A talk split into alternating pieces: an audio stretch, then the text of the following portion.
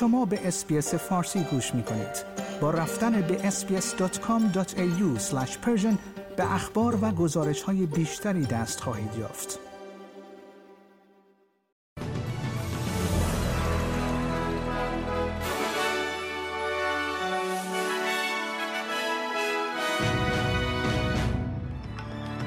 رئیس بانک مرکزی استرالیا می‌گوید که او وقوع یک رکود اقتصادی در استرالیا را در افق نمی بیند دو ایالت نیو ساوت ولز و کوینزلند قرار است هر دو بودجه ایالتی خود را امروز تحویل دهند و کمیسیون رقابت و مصرف کننده استرالیا درباره افزایش قیمت انرژی و به بازی گرفتن بالقوه بازار توسط شرکت های برق تحقیق خواهد کرد.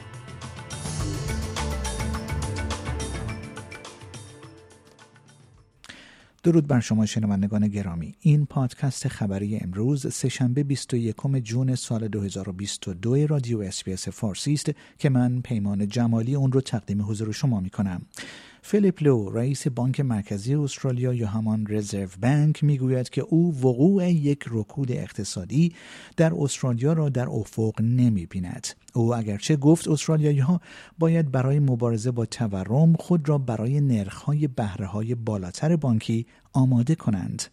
آقای لو گفت که هیئت مدیره بانک مرکزی متعهد به انجام اقدامات لازم برای اطمینان از بازگشت تورم به هدف دو تا سه درصدی است. او که در یکی از رویدادهای اتاق بازرگانی آمریکا در سیدنی صحبت می کرد گفت که انتظار می رود تورم امسال به هفت درصد افزایش یابد.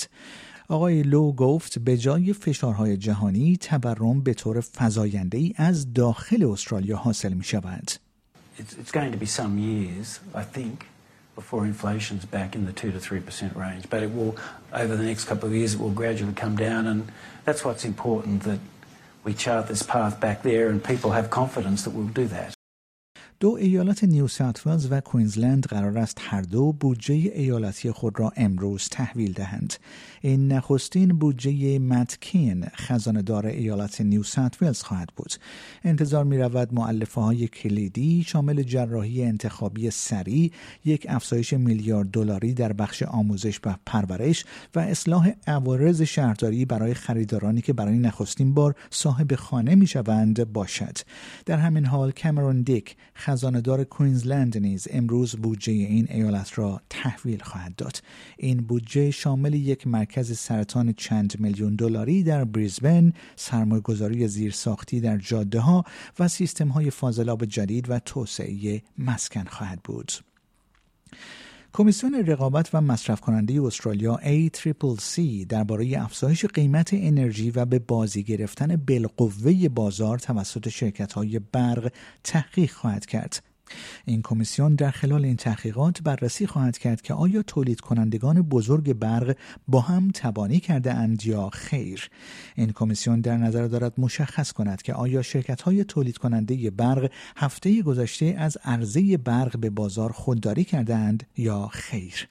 بیل شورتن وزیر فدرال خدمات دولتی و NDIS یا همان طرح بیمه ملی از کار افتادگی امروز در گفتگو با کانال نه تلویزیون گفت که آنها به زودی این موضوع را روشن خواهند کرد. Energy companies should not be making undue profits when everyone else are doing it hard with cost of living and a winter snap and we've got an energy system which is just uh, 10 years of delay and denial. انتظار می رود که یافته های این تحقیق در ماه آینده پس از نشست وزراء انرژی کشور منتشر شود.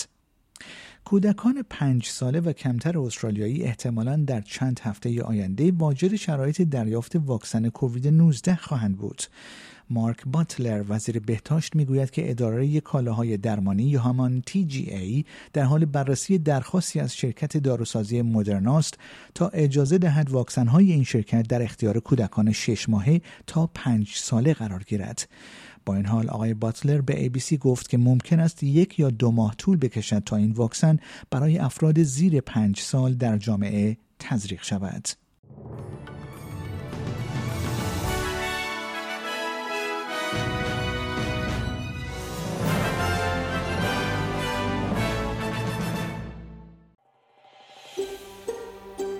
آیا می خواهید به مطالب بیشتری مانند این گزارش گوش کنید؟